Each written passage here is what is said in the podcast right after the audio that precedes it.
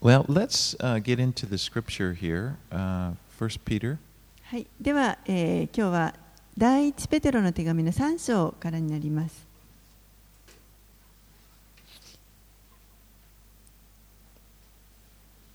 And we're in chapter 3 this morning. 第一ペテロの手紙の3章です。 Now, these letters, uh, 1st and 2nd Peter, are written to encourage believers who are going through difficult times. え この手紙は、ペテロが書いているこの手紙は、えー困難なところを通っていたあの信者たちを励ますために書かれた手紙です。そして、この苦しみということを彼は語ります。And you know, suffering comes with life. 苦しみというのは、このあの人生にはつきものです。Sometime or another, we're all going to experience suffering. 時に私たちはあのさまざまな苦しみというものをこの生きている間に経験します。Now, part of the suffering that these people that Peter's writing to experience was persecution, and they were being treated very unfairly. そしてこのペテロが書いていたあの人々の受けていた苦しみのあの大きな一つが迫害です。彼らは、えーこの信信仰を通して不公平なもう全く不公平な取り扱いを経験していました。And they were they had been rejected. そして拒絶されるようなことをされていました。Peter gives us an eternal perspective. In one of the ways he helps us, he gives us this eternal perspective, and he reminds us of this living hope that we have in Jesus. ペテロは私たちに本当にこの永遠の視点というものを与えてくれます。そして私たちがキリストにあって天にどれだけのものをいただいているかということを思い起こさせてくれて And い he ます reminds us you- that you have an eternal inheritance in heaven. 私たちには天に永遠のこの受け継ぐべき財産があるということを思い起こさせ It, てくれています。それ.は消えていくことはないですし、誰もそれを奪っていくことはありません。And then he reminds us that these trials that we experience, these difficult times, that God is actually using them to refine our faith, like a goldsmith refines gold. そしてまたこの地上で私たちが何か試練を通るときにそれは、えーあたかもこの金を精錬するかのように神は私たちの信仰を精錬してくれているんだということを、まあ、ペテロは教えています。And then he, he started to talk in, in, chapter, uh, in chapter 2 about how we should live in light of these things. そしてそれに基づいてじゃあ私たちはどうやって生きていけばいいのかということをペテロはこの2章のとこ I ろ mean, で語 since っていま these す。things are true, the, the eternal perspective, how should it, it should affect the way we live? その永遠の視点というものが真理であるならば、それが私たちのこの生き方にどう影響するかということです。And then in, in, in the last chapter, starting in verse 13, he starts to talk about our relationships with others. そして2章の、えー先週学びましたけれども、えー2章13節から後半は、私たちが他の人とどういう関係をも気づいていったらいいかということが語られて。そして、しもべがその主人にどあ、まあ、奴隷が主人にどう使えるかということも語っていますた。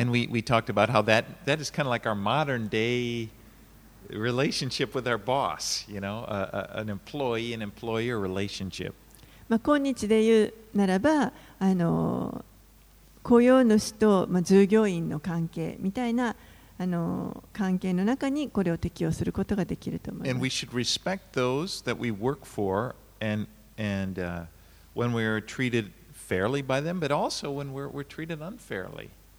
そして私たちはこの働くあの上の人々のに対してあの敬意を持ってあの敬意を表すべきであってそれは。公平に取り扱われている時だけではなくて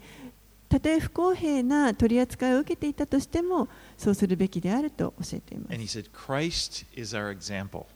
そしてキリストが私たちのその模範です。Because Christ experienced ultimate injustice on, uh, by having to bear our sins on the cross. なぜならばキリストこそまさにその究極的な不公平なその裁きというものを受けられたからです。十字架の上で私たちの罪を負うということをしてください。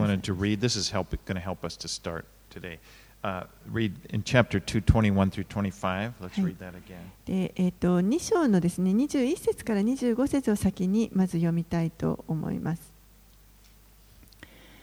あなた方が召されたのは実にそのためです。キリストもあなた方のために苦しみを受け、その足跡に従うようにとあなた方に模範を残されました。キリストは罪を犯したことがなく、その口に何の偽りも見出されませんでした。罵られても罵り返さず、苦しめられても脅すことをせず、正しく裁かれる方にお任せになりました。そして自分から十字架の上で私たちの罪をその身に追われました。それは私たちが罪を離れ、義のために生きるためです。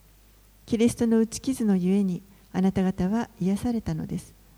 あなた方は羊のようにさまよっていましたが、今は自分の魂の牧者であり、監督者である方のもとに帰ったのです。Okay, now we're going to get into chapter 3. He's still talking about relationships, and he begins by speaking to wives. えーそして今朝はあの3章に入りますけれどもペテロはずっとこの人間関係について語っていてそして今度3章では結婚のあの夫婦の関係についても語っています、So let's read uh, chapter 3, 1 through 3, 6. はい、ではまず3章の1節から6節をお読みします。同じように妻たちよ自分の夫に服従しなさい。たとえ御言葉に従わない夫であっても妻の無言の振る舞いによって神のものとされるようになるためです。それはあなた方の神を恐れかしこむ清い生き方を彼らが見るからです。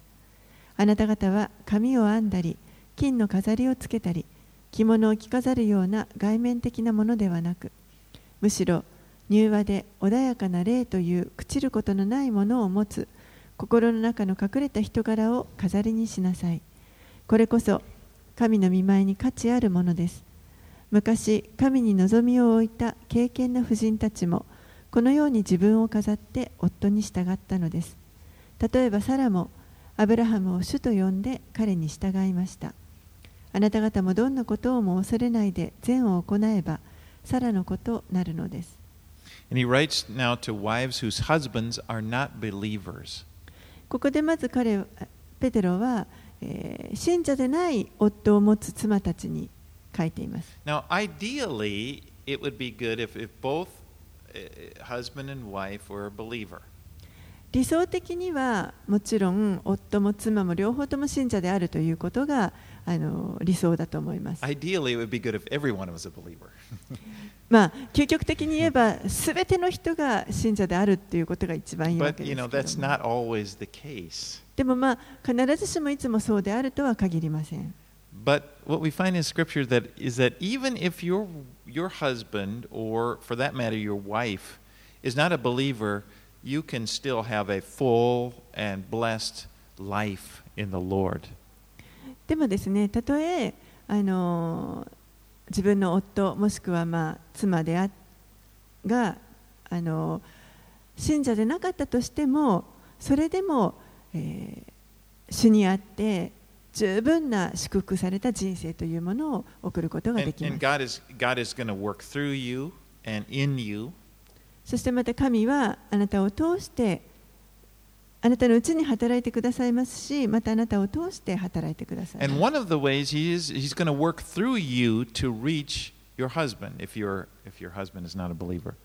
もしあなたの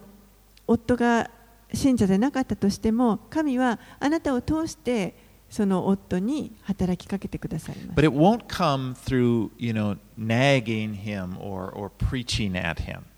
でもそれはあの夫に対して口やかましく何かを言ったり、また説教したりというところから来るわけではありません。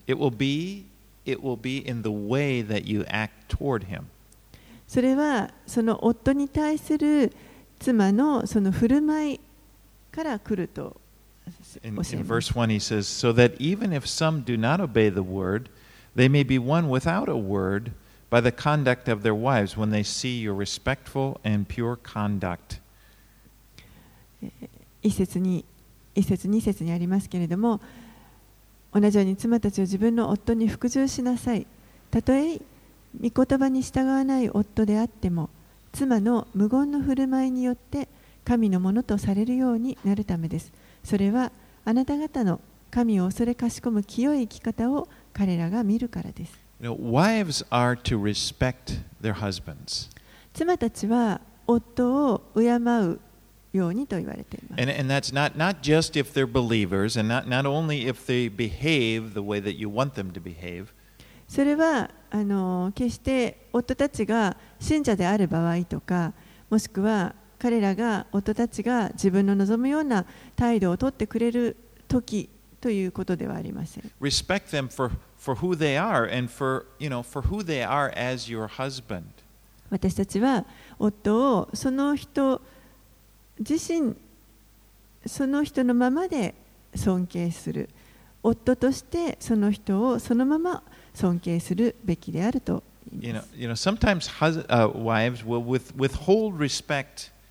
uh, from their husbands as kind of a means of, of punishing them or, or trying to, an attempt to try to control their behavior. 時に妻たちはあの、まあ、夫を懲らしめるという意味でですねあの相手の行動をなんとかこう支配しようとする支配しようとしてこの尊敬をちょっとあまり表さないということがあると思いま You know, す。if he does, if he does what I want, then I'll show him respect. You know, he's got to, he's got to earn my respect. He's got to, you know, and, and that sort of thing. 何かもし自分の願っている通りのことをしてくれたら尊敬を示してあげようとまるでこうなんか自分の尊敬をこう買わせてあげるみたいなそういう感じです、But you know, this is not good でもそれはいいことではありません because when we bear the name of Christ as a Christian, we're representing Jesus. なぜならば私たちはキリストの名を帯びているということ追っているということは私たちはキリストを代表しているものであるということです And as a, as a wife of an unbelieving uh, husband, you are the one who's representing Christ to him. そして信者でない夫にの妻としてはあなたこそがその彼に対してキリストを表している存在ということになります。And God wants to reach your husband through you. そして神は.神はあなたの夫に対してあなたを通して触れたいと願っておられ And ます。you need to trust that God will do it, that He's doing it, that He's working through you, and that He, first of all, that He wants to work through you, that that's His desire, and that He is working through you, that He will work through you. そして神がですねそのことを実は願っておられてそしてあなたを通して夫に触れたいと願っておられるということを信じる必要があります。You see, God loves your husband, and not only that, He, he respects him. 神はあなたの夫を愛しておられますしそれだけではなくてお夫のことを神は敬ってくださっています Because the, the nature of respect, respect involves, it's recognizing the value of a person. この敬うということにはですねその人の価値を認めるというそういった意味が意味合いが含まれると思います。And for example, when I say God respects us, God, for example, God gives us the right to choose to follow Him or not. He doesn't coerce us, He doesn't force us. そして神が私たちのことを敬ってくだくださるという意味はですね例えば神は私たちに神に従うかどうかというそのあの選ぶ権利を与えてくださっています強要しされているわけではありません And He doesn't try to manipulate us through guilt. そしてまた決してこの罪悪感によって私たちを操ろうとされているわけでもありません I mean, that's how God acts toward us. それが神が私たちに、えー示してくださっているものです。You know, he, what he does is he offers us unconditional love and acceptance. 神は常に私たちにこの無条件の愛そして無条件にその受け入れてくださるということをこういつも示してくださいます。And this is what changes our lives. そのことが私たちの人生を変えていきます。You know, is what Paul wrote in Romans 2 4 when he says, God's kindness is meant to lead us, パウロはこう言いました、ローマ人への手紙の2章の4節のところで、神の慈愛があなたを悔い改めに導くと言われました。You know,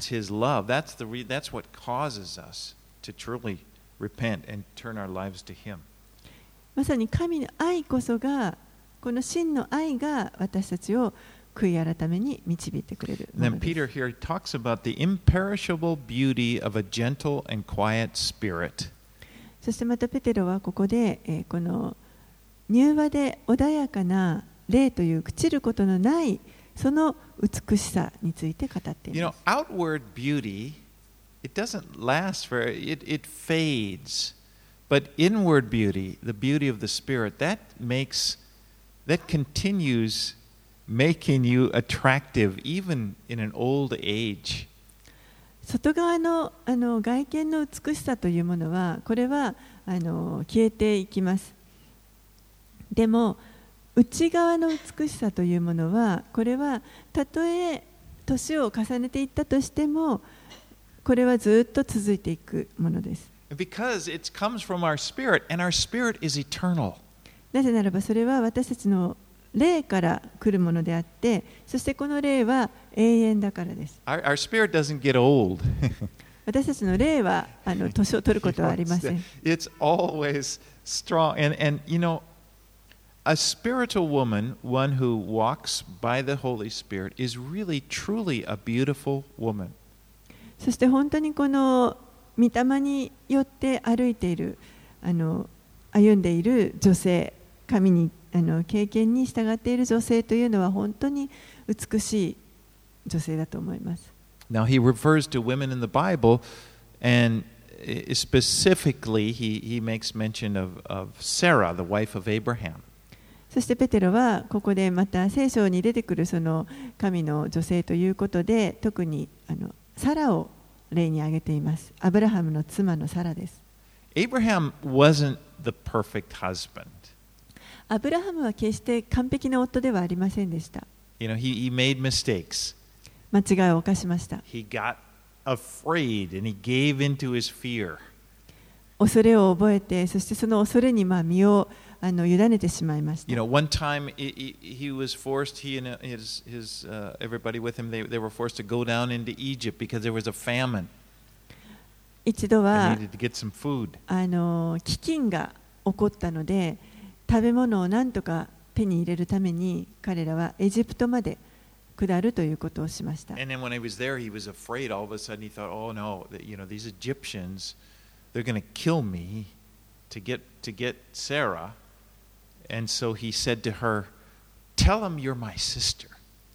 でも、エジプトについてみたら、急に恐れが襲ってきてですね。あ、彼らは、このエジプト人たちは、サラを奪うために私を殺してしまうに違いないと恐れてそしてサラに対してあなたは私の妹だと言ってくれと言いました You know, if there was ever a reason for a wife to, that would disrespect her husband, you would you would think this would be it. This would be a time. If there was ever a reason to disrespect your husband, this would be it. 夫をこうなんていうんですかね軽蔑するような理由がもしあるとしたらこれがまさにそういうあのケースに当たるのではないかと思います And you know, the amazing thing is that this is not the only time. It happened again it, with Abimelech, the king of Philistia, in, in Genesis 20. そしてこれが1回だけではなくですね同じことがもう一度起こりました、えー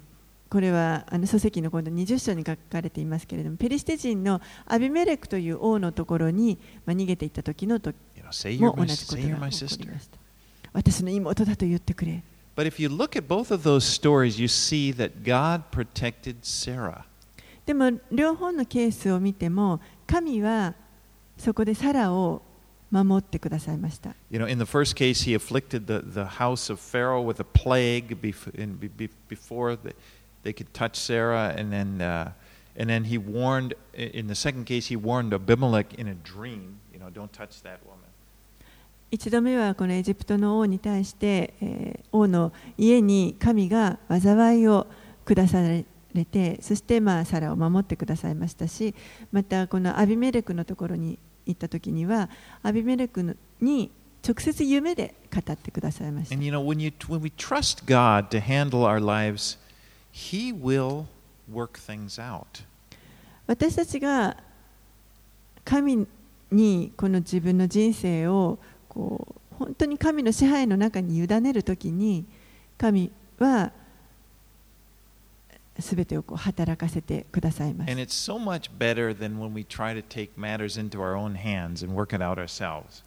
そしてそれは自分が自分の手で何とかしようとするよりもはるかに良いことです。You know, many, many wives have actually driven, driven their unbelieving husbands further away from, from Christ be,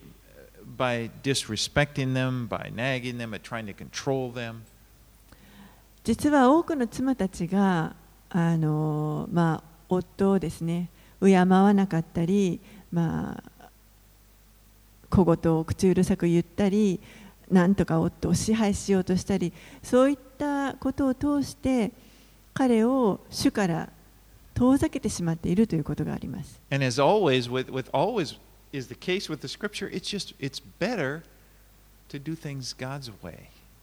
そしてどんなケースでもそうですけれども神が言われる通りに行うというのが一番良い方策だと思います。えーそして7節のところでは今度は夫に対してペテルは Likewise, husbands, live with your wives in an understanding way, showing honor to the woman as the weaker vessel, since they are heirs with you of the grace of life, so that your prayers may not be hindered. 7節同じように夫たちよ妻が女性であって自分よりも弱い器だということをわきまえて妻と共に生活し命の恵みを共に受け継ぐ者として尊敬しなさいそれはあなた方の祈りが妨げられないためです So his command to the husbands is to show understanding and to honor their wives. えーここで今度はペテロは夫たちには妻のことをこの、まあ、わきまえてと今訳されていましたけれども理解しなしなさいと言っています。Now, Peter doesn't talk about every issue in marriage, of course. What he does is he, he zeroes in on, on, on just one point of weakness. ペテロはもちろんこの結婚生活の中のすべての問題を語っているわけではなくてあのここでは本当にその中の弱さ弱点私たちの弱点にこう集中して語ってい You ま know, す it's, it's like the thing we need to work on. 私たちがこう努力しなければいけないような部分についてということです。in a whole, as you're looking at marriage, the scriptures in the New Testament marriage, they emphasize often with the wife, there's this emphasis on respect your husband. And then when they talk to the husband, often there's an emphasis on love your wife. でもこの聖書全体を通してですねあのこの夫婦関係の中で聖書が教えるのは妻たちには夫を敬いなさいとそして夫たちには妻を理解してあげなさいということがあの教えられてい But ます。that doesn't mean that those are the only things. You でも?だからといってそれだけしとけばいいということではありま I've せ heard ん。people teach that, you know, it's the Bible said the women respect, but the man is love, as if, as if you know, that's their. Women are to love their wives, and men are also to respect their wife. Or I'm sorry, women are to love their husbands. Okay, they're to love also. Men are to respect their wives also. ある人はですねあの聖書は妻は夫を敬えと夫は妻を愛せと書いてあるじゃあ逆のことはしなくていいのかという人もいるかもしれませんけれどもそうではなくて女性は妻たちはもう十分夫を愛していますで夫たちもまた女性をあの尊敬するべきです。But we have these points of weakness, and, and what, the, what Paul, Peter is doing is he's pointing, this is what you're weak on. This is what you need to work on. でもペテロがここで強調しているのはあなたたちのその弱点ここが弱点なんだからここれを努力してあのしなさいよということをここでポイントとして挙げているということ so で he's す telling the wives, you need to live, or telling the husbands, you need to live with your wives in an understanding way. ですからここで夫たちに対してはあの妻たちを理解してあげるという必要があるということを語ってい you know, ます husbands are not typically good at this, at being understanding. で実際夫たちというのはあのこの点において妻を理解するという点においてあまりあの長けていません We tend to be, you know, KY. あの、空気を読めないことの方が多いということです。ですから、夫たちは多くの場合、なかなか理解ができません。よくわからないわけです。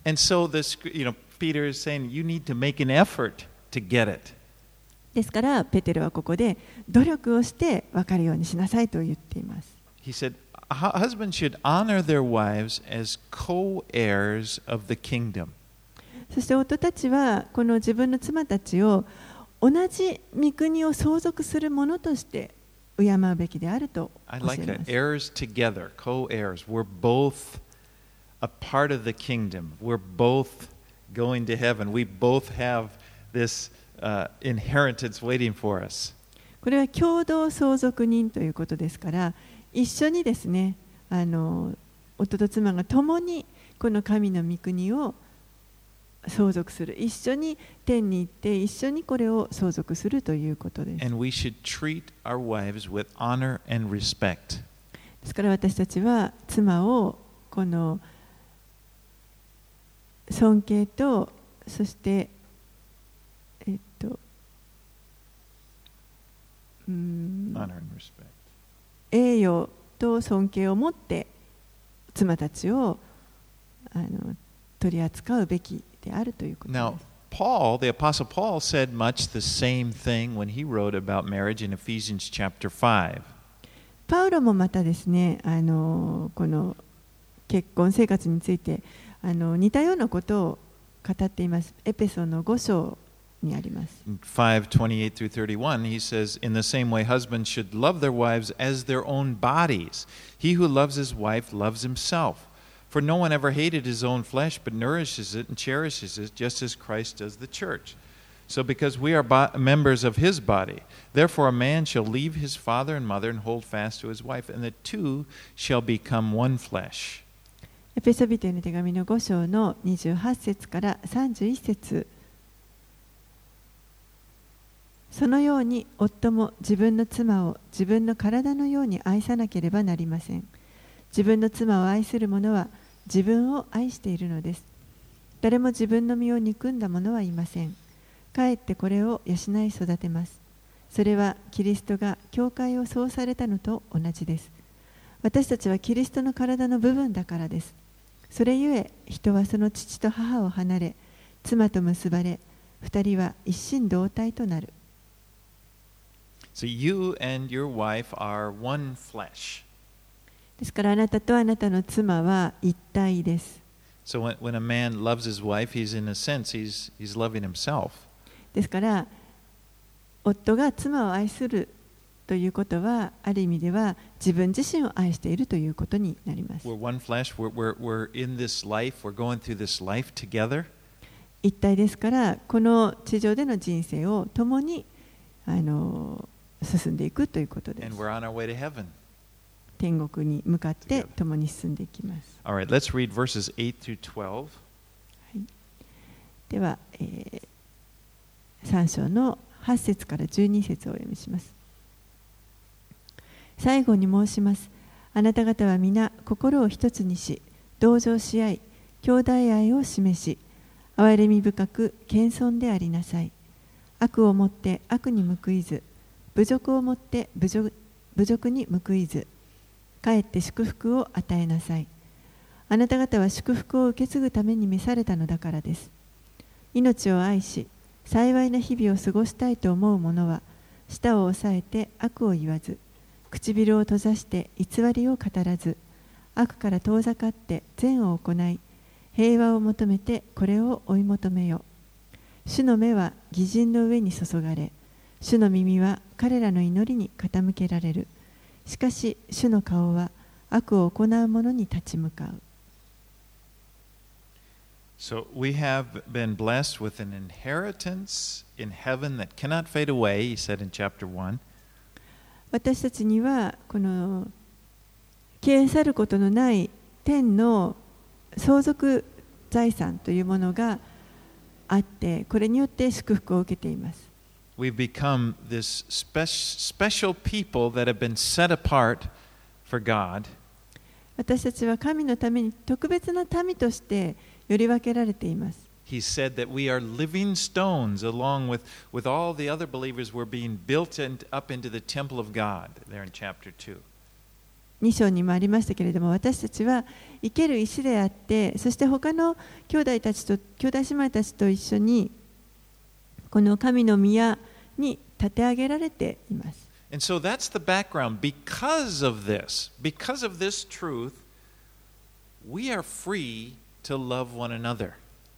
で、これがあの元となって、そのことのゆえに、私たちは自由にお互いを愛し合うことができるて。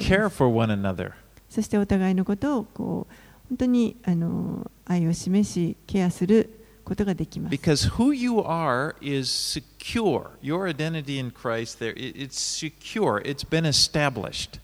なぜならば、私たちがどういうものであるか、どういう存在であるかということは、キリストにあって、もう確かなものとされているからです。You don't need to, we don't need to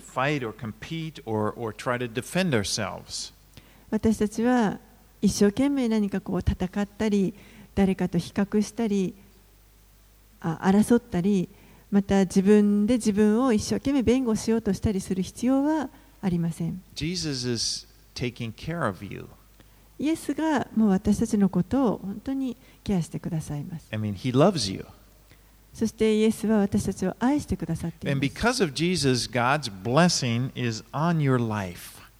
そしてこのイエスのおかげで私神の祝福というのが私たちのうちに上に注がれています And, and you can bless other people. そして私たちは他の人たちを祝福することができるわけです。Even if they revile you. たとえその人たちが私たちのことを罵ったとしてもです I mean, this, this goes against the natural order of the world, the way things are in the world. それはこの世のあの自然の考え方に逆らう考え方だと思います。I mean, in the world, if someone reviles you, it's like, you know, you just naturally, the self defense comes up. "Wait, You know, I've got to protect myself.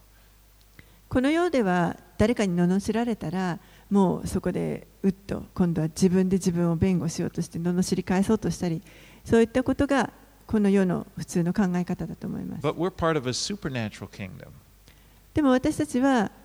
超霊的なこの御国の中にいるわけです。Are, ですから私たちがどういう存在であるかということは何によっても脅かされることはありません。それはもう神の御手の中にあるからです。Verses 10 through 12 are a quote from Psalm 34 12 through 16, by the way. 先ほど読んだ10節から12節というのはこれは、えー詩編の34編12節から16節が引用されていました。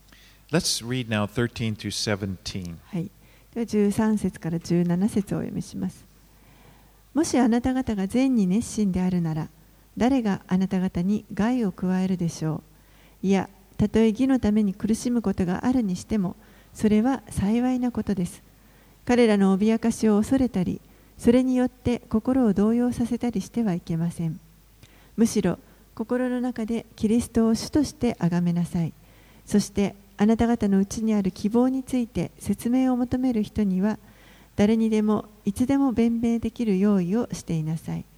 ただし優しく慎みを恐れてまた正しい良心を持って弁明しなさいそうすればキリストにあるあなた方の正しい生き方を罵る人たちがあなた方をそしったことで恥じるでしょうもし神の御心なら善を行って苦しみを受けるのが悪を行って苦しみを受けるより良いのです These verses here talk about suffering uh, unfair treatment. これらの箇所ではあのこの不不公平な扱いによる苦しみについて書いて書かれています You know, Paul said in Romans 12:1, "Do not be overcome by evil, but overcome evil or 12:21 rather, but overcome evil with good." パウロはローマ人への手紙の12章の21節のところでこのように言いました悪に負けてはいけませんかえって善をもって悪に打ち勝ちなさい When we we can overcome persecution if we're focused on 私たちがこの迫害に打ち勝つことができるのは私たちが良い行いに集中しているからです。You know, not just, not focusing just on defending 自分を一生懸命弁護しようということに意識を向けているのではないからです。何か一生懸命こう悪に対してこう逆らってですね一生懸命それをあの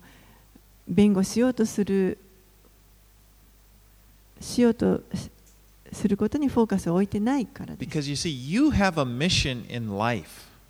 私たちにはこの人生で使命が与えられています And that is to serve the Lord. それは主に仕えるということです As it says, verse 15, we, we have, since you have set, set apart the Lord as holy, Christ the Lord as holy. そして15節にもありますけれどもキリストを主としてこの聖なる方として主としてあの私たちは性別しています。 You know, Jesus was born into a world that was tremendously unfair. イエスはこの非常に不公平なこの地上に生まれてくださいました。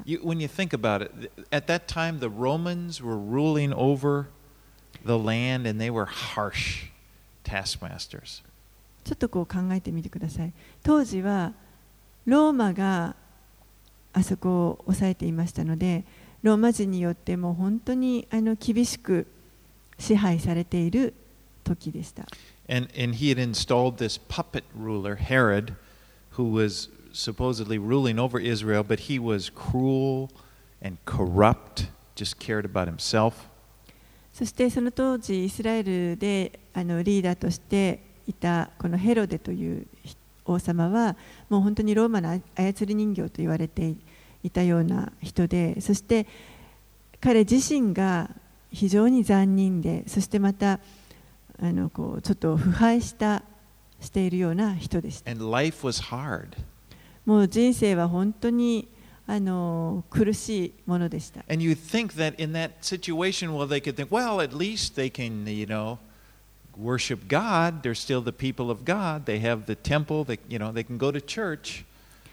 それでもあの頃は神殿があったし人々は礼拝しようと思えば神のところに行って礼拝する自由があったんじゃないかですか At this time, even the religious leaders were very corrupt and selfish. でもその宗教指導者たちですら彼らこそまさに腐敗していました And if you wanted to worship God, you would go to, to the temple, and, and, and these guys were, were hindering you. They had turned the temple into a place where they could make money by selling, you know, overpriced sacrifices that you had to buy in order to worship God. そして人々があの神を礼拝したいと思って宮に行こうと思ってもそこでこの宗教指導者たちが彼らこそがこの民の礼拝を妨げていましたもう宮に行ってもその 生贄をこう根を吊り上げてですねそれを買わされてそのようにあの 彼らの礼拝する場所を妨げていました。 And these leaders who were, were supposed to be shepherds, uh, y- uh, under that God had given in order to take care of your spiritual needs, were just getting rich off of you. They just wanted to get rich. で本当はその指導者たち、宗教指導者たちこそが羊飼いであるべきで、羊をあの羊たちをこうケアしなければいけない立場であったにもかかわらず、その羊から、羊まあ、民からですね、あの民衆からあの吸い上げて、お金を吸い上げて、自分たちの私服を肥やしていまし So た。everywhere you turned, it was hard. It was unfair. ですからもう本当にすべてがあの非常に苦しいそして不公平な世の中だったわけです。 And Jesus was born into this world, into that world. イエスはそのようなところに生まれてくださいました。 Even at his birth, think of it. He was they had to go to Bethlehem to do this census that this you know leader decided on doing and she's a pregnant woman has to go and and all that way because you know, it's unfair. 生まれる時ですらですねあの両親はその大きなお腹の身ごもっている妻を連れてあのこの不公平な人口調査のためにベツレヘムまで旅をしなければいけないというそういった状況に追いやられていました And then even then they couldn't get a decent place to stay. You know, everything's full. そしてベツレヘムについてももう人が多くて泊まるところがない宿がないということでもうイエスはまさに家畜小屋で生まれたとありま And then す Herod, when Herod heard that he was born, Herod was so jealous that he tried to, he, he sent to kill off all of the children in, in this area under two years old. And Jesus and his family had to flee. They were refugees. They had to go to Egypt. そしてその後にですねイエスがお生まれになった後にヘロデがそのユダヤ人の王が生まれたということを聞いたので恐れてですね恐れをなしてもう2歳以下の男の子をすべて殺せという命令を出しますでそのためにイエスとその家族はですねもうあの避難しなければいけないくなってエジプトにも避難民となって逃げていきました And my point is that Jesus, as a person, he was born in this world and he was he received unfair treatment just like everybody else. ですからここで私が言いたいことはですねイエスがこの地上にお生まれになった時にも本当に他の人と同じようにその不公平な扱いを受けてるその状態の中でお生まれになって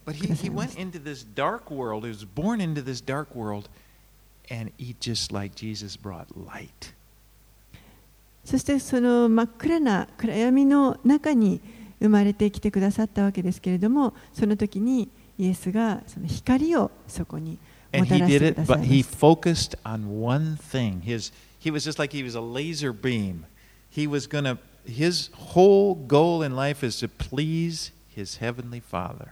そしてイエスはもう本当にただ一点を見つめてそれだけに集中して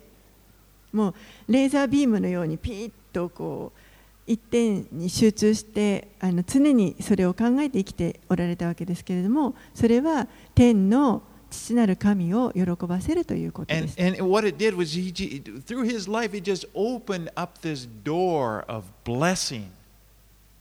そして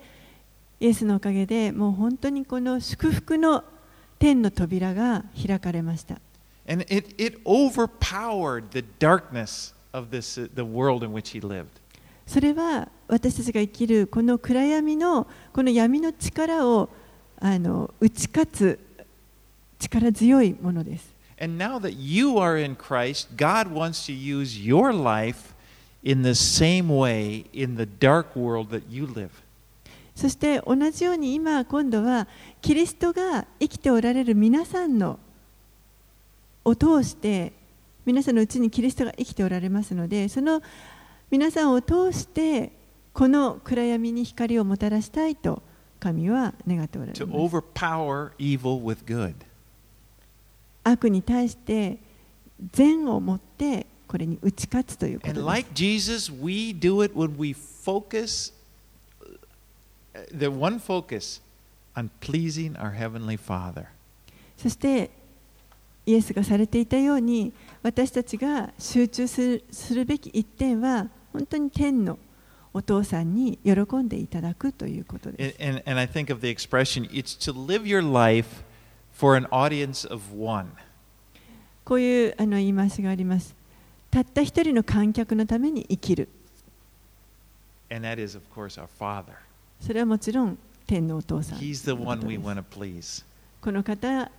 を私たちはよろこの方に喜んでいただきたい as, と。as you do this, you will shine. それをするときに私たちは実は輝くのです。If, Philippians 2.15, ピリピビテの手紙の2章の15節 that you may be blameless and innocent, children of God without blemish in the midst of a crooked and twisted generation, among whom you shine as lights in the world. ピリピビテの手紙の、え2章の15節のところにそれはあなた方が非難されるところのない純真なものとなりまた曲がった邪悪な世代の中にあって傷のない神の子供となり Ultimately, as you know, Jesus faced the cross, which was the most unfair of all situations. 究極的にイエスはこの十字架というですねあらゆる状況の中で最も不公平なあのその状況に直面してくださいました。Here's Jesus who has never sinned, never done anything wrong, and he ha- is made to bear the sins of the entire world. この方は全くご自身では何一つ間違ったことはされませんでしたけれどもでもその方がこの全世界の罪を負うために来られました。You know, in, in, the, in the Old Testament, it talks about cursed is the person hung on a tree. The, the idea of being hung on a cross was, was, a, was a point of shame, and cur- it was the worst possible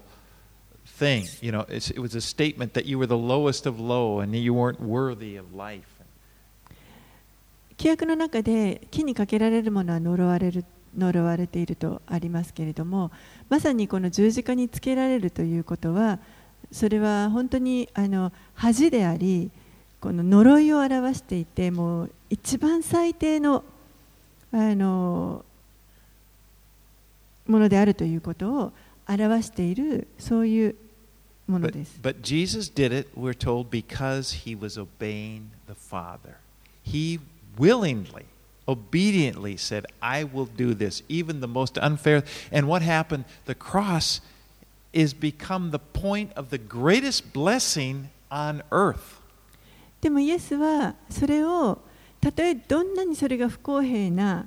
状態であの導かれたものであったとしても自ら進んでその十字架についてくださいました。それは神に従おうと父なる神に従おうとされたからです。だそしてこの十字架がまさにその呪いのあの場所であった十字架が祝福の場所に変えられましたそしてこの十字架が今度は人々が神と出会うことができる場所になりました。Away, 罪が洗い清められて、新しい命が与えられる。Blessings, children of blessing. そして、えー、本当にこの神の子としての祝福が注がれる場所です。Because Jesus didn't revile, but he, will be, he did it. The way his father told him to do it. なぜならば、イエスが父なる神にしなさいと言われたことに従最後まで従ってくださったからです。Let's read verses 18 through 22. で18節から22節をお読みします。キリストも一度罪のために死なれました。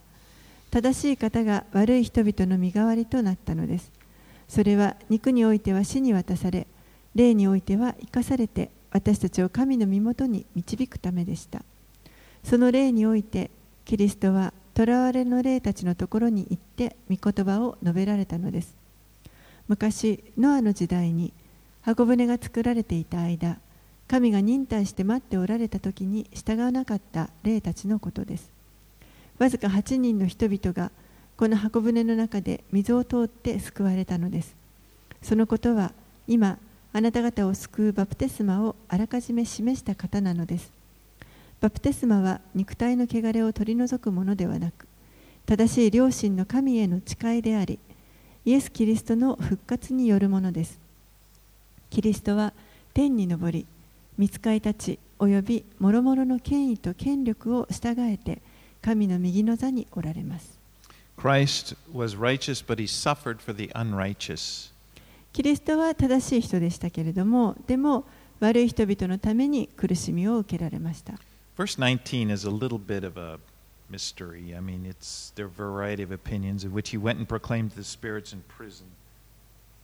19節の、節のところ、このその例において、キリストは囚われの霊たちのところに行って、御言葉を述べられたというところ。ここまあちょっとあの分かりにくい箇所でいろんな解釈もあ you ると know, 思います。who exactly were these? I'm just going to say, basically, the basic application is that is that it's preaching that that Christ triumphed over everything, you know, even evil spirits or whatever, and and all angels, authorities, powers are now in submission to Him. でもまああの全体的にですねあの一般的に言えることとしては、えーキリストはすべてのものの上にあの勝利されたとあの一番最後にも書いてありますけれども見つかりたち諸々の権威と権力を従えてとあるようにすべてのものの上にこのキリストの力があの及んでいるということを表していると思います。そしてキリストは今やこの神の右の座に座しておられます。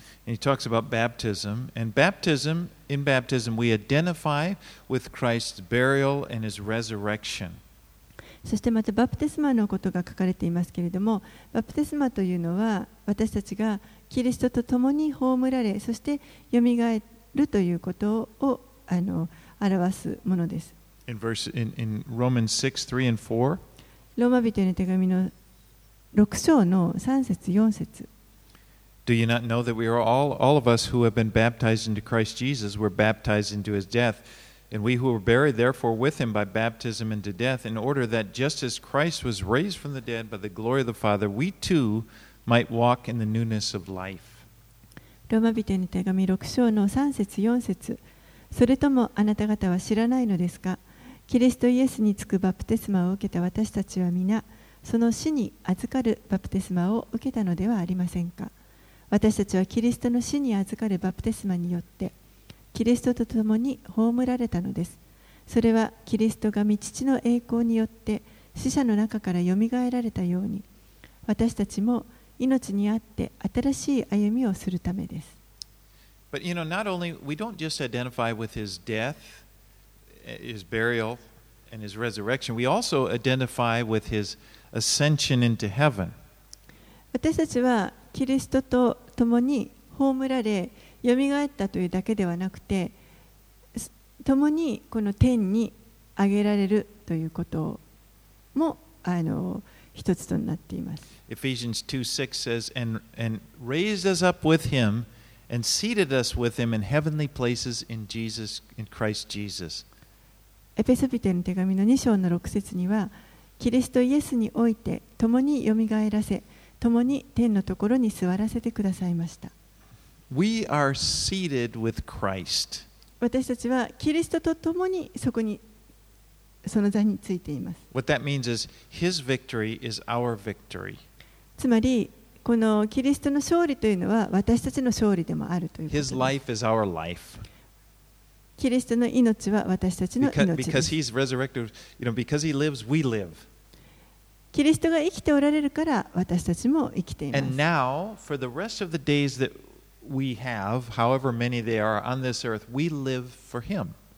ですから、この地上での人生が、あと何日残されてるか分かりませんけれども、私たちはキリストのために生きる。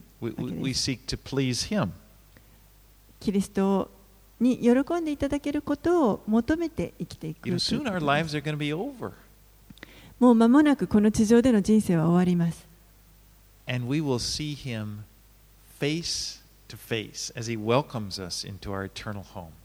そして私たちはやがてこの永遠の住まいに招き入れ入れてくださってそして顔と顔を合わせて主とお会いします。Let's pray. お祈りします。Lord, we thank you for this living hope that we have in Jesus Christ. 主よ私たちがキリストにあっていただいているこの生ける望みをありがとうござ We います。thank you, Lord, that you have forgiven us. 私たちを許してくださってありがとうござい You ま have す。set us apart as your special people. そしてあなたの特別な民として、より分けてくださっていることをありがとうございます。この御霊の宮として分けてくださっています。Pray, Lord, things firmly rooted in our minds. どうか、これらのことを私たちがいつも覚えていることができるように助けてください。That as we face our struggles and temptations, we, we don't despair.